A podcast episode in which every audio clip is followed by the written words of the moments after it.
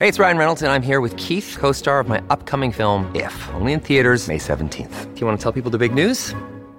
All right, I'll do it. Sign up now and you'll get unlimited for $15 a month and six months of Paramount Plus Essential Plan on us. Mintmobile.com slash switch. Upfront payment of $45 equivalent to $15 per month. Unlimited over 40 gigabytes per month. Face lower speeds. Videos at 480p. Active Mint customers by 531.24 get six months of Paramount Plus Essential Plan. Auto renews after six months. Offer ends May 31st, 2024. Separate Paramount Plus registration required. Terms and conditions apply if rated PG.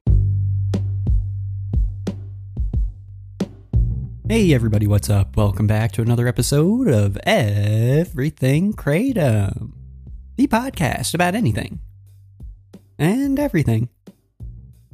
Kratom. Great to have you with us on this Tuesday morning, hoping all is well with you.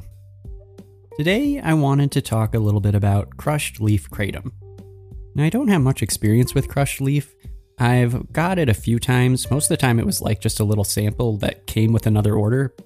I usually go with powder, but I have seen online a lot of different reasons why people like to use it. A lot of people seem to mention the fact that it's easier to work with and that powder is more difficult to work with. You can make a mess easier. So that's even like a simple reason that has nothing to do with the effects. But then also the way you make teas is a little bit different. And um, and the uses, the use cases can be a bit different. So I totally get that it's a thing that I'm not really uh, clued into. But I have used it a few times, and I have not really experienced the best of experiences with crushed leaf. Most of the time when I've tried this, it has been in college, and I think every time except for one actually, I was in college. And I believe that the types of crushed leaf kratom that I had at that time, there were just two. There was Indo White, interestingly enough, which is my go to now, but it did not work out the way that Indo White powder does for me present day. And then Maeng Da, and I'm not quite clear on whether or not that Maeng Da was like considered a green, red, white mixture. I don't know. I would assume it's a red green Maeng Da that they had sent me. So that's the context. And I used it a few times. I was still learning about Kratom.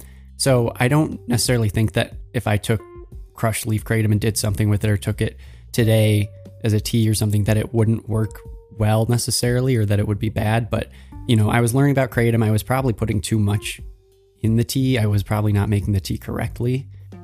And I was likely just out of my element. So most of the time when I would use crushed leaf, I would make a tea with it and I would get like sick to my stomach. And I only did it a few times. So most of the time, we're only talking about a handful of times here. But there was one experience that actually worked out really well for me. It was the Maeng Da, and I had a class that I had to go to in, you know, 15 minutes or something. And I took the crushed leaf and I put I you know, I don't even know how to guess what amount I put in this big glass mason jar, but I put maybe if I was, you know what? No, I can't guess because crushed leaf probably weighs in differently than powder. So I actually can't even begin to guess what amount I put in. But if it, if it's like crushed leaf where each piece is like, you know, a quarter to a, a third of a size, like each each crushed leaf is like around a third of the size or quarter of the size of like your standard penny or maybe like a quarter or a third of the size or half size of a dime or something. I put like um, one or two tablespoons of that. So, whatever that is.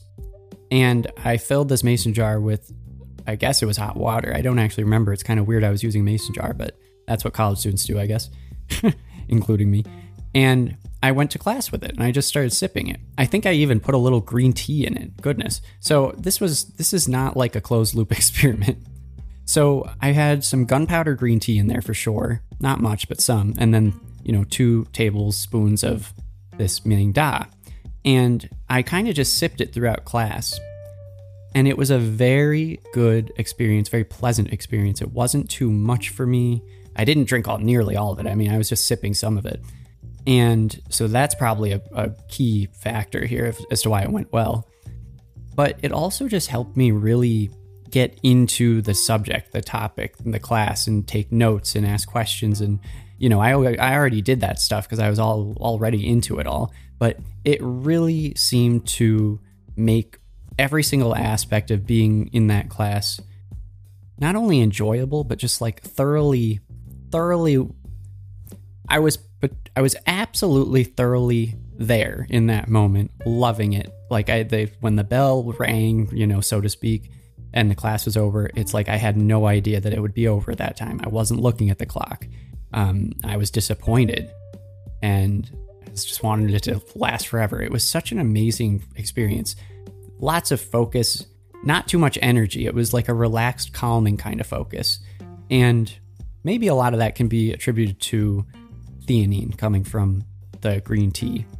But I, I did I, I did not ever have an experience like that while I was in college with other types of kratom. And since then, I don't think I've had an experience like that. It was a type of feeling that I have not received from kratom ever since then. And it, that means powdered form mainly. So maybe something about it has to do with the green tea, but maybe something about it has to do with the crushed leaf. Because I've had plenty of green tea and plenty of gunpowder green tea specifically, like in particular, when I've taken kratom over the years.